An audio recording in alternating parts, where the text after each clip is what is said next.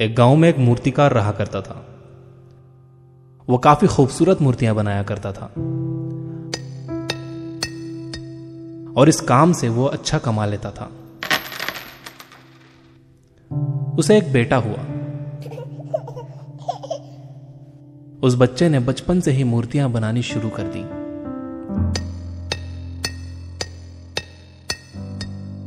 बेटा भी बहुत अच्छी मूर्तियाँ बनाया करता था। और बाप अपने बेटी की कामयाबी पर खुश होता था। लेकिन हर बार बेटे की मूर्तियों में कोई ना कोई कमी निकाल दिया करता था। वो कहता था, बहुत अच्छा किया है, लेकिन अगली बार इस कमी को दूर करने की कोशिश करना। बेटा भी कोई शिकायत नहीं करता था। वो अपने बाप की सलाह पर अमल करते हुए अपनी मूर्तियों को और बेहतर करता रहा।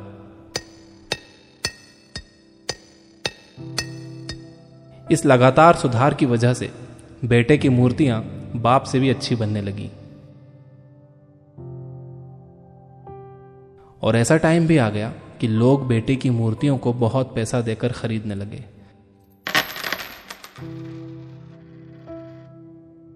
जबकि बाप की मूर्तियाँ उसकी पहली वाली कीमत पर ही बिकती रहीं।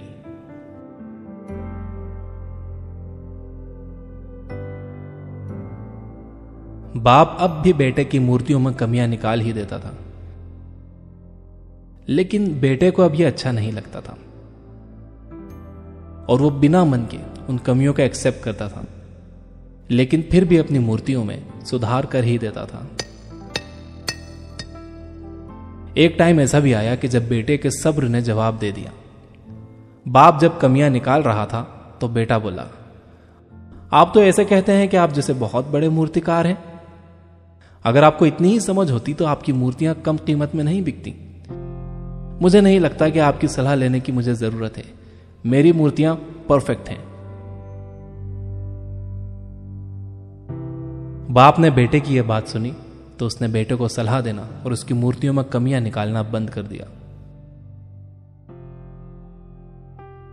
कुछ महीने तो वो लड़का खुश रहा, लेकिन फिर उसने नोटिस किया कि लोग अब उसकी मूर्तियों की उतनी तारीफ़ नहीं करते जितनी पहले किया करते थे। और उसकी मूर्तियों के दाम बढ़ना भी बंद हो गए। शुरू में तो बेटे को कुछ समझ नहीं आया, लेकिन फिर वो अपने बाप के पास गया और उसे इस समस्या के बारे में बताया। बाप ने बेटे को बहुत शांति से सुना। जैसे कि उसे पहले से पता था कि एक दिन ऐसा भी आएगा। बेटे ने भी इस बात को नोटिस किया और उसने पूछा, क्या आप जानते थे कि ऐसा होने वाला है? बाप ने कहा, हाँ, क्योंकि आज से कई साल पहले मैं भी इस हालात से टकराया था।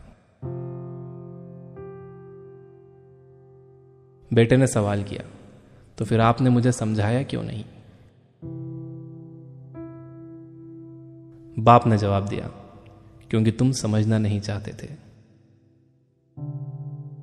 मैं जानता हूँ कि तुम्हारी जितनी अच्छी मूर्तियाँ मैं नहीं बनाता। यह भी हो सकता है कि मूर्तियों के बारे में मेरी सलाह गलत हो। और ऐसा भी नहीं है कि मेरी सलाह की वजह से कभी तुम्हारी मूर्ति बेहतर बनी हो।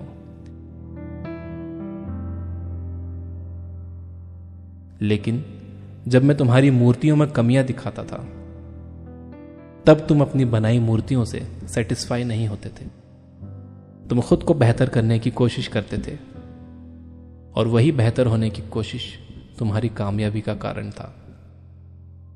लेकिन जिस दिन तुम अपने काम से सेटिस्फाई हो गए, और तुमने यह भी मान लिया कि अब इसमें और बेहतर होने की गुंजाइश ही नहीं है, तुम्हारी ग्रोथ भी रुक गई। लोग हमेशा तुमसे बेहतर की उम्मीद करते हैं।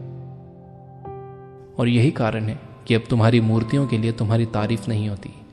ना ही उनके लिए तुम्हें ज़्यादा पैसे मिलते हैं। बेटा थोड़ी देर चुप रहा। फिर उसने सवाल किया तो अब मुझे क्या करना चाहिए? बाप ने एक लाइन में जवाब दिया, अनसेटिस्फाई होना सीख लो। मान लो कि तुम में हमेशा बेहतर होने की गुंजाइश बाकी है। यही एक बात तुम्हें हमेशा आगे बेहतर होने के लिए इंस्पायर करते रहेगी। तुम्हें हमेशा बेहतर बनाते रहेगी।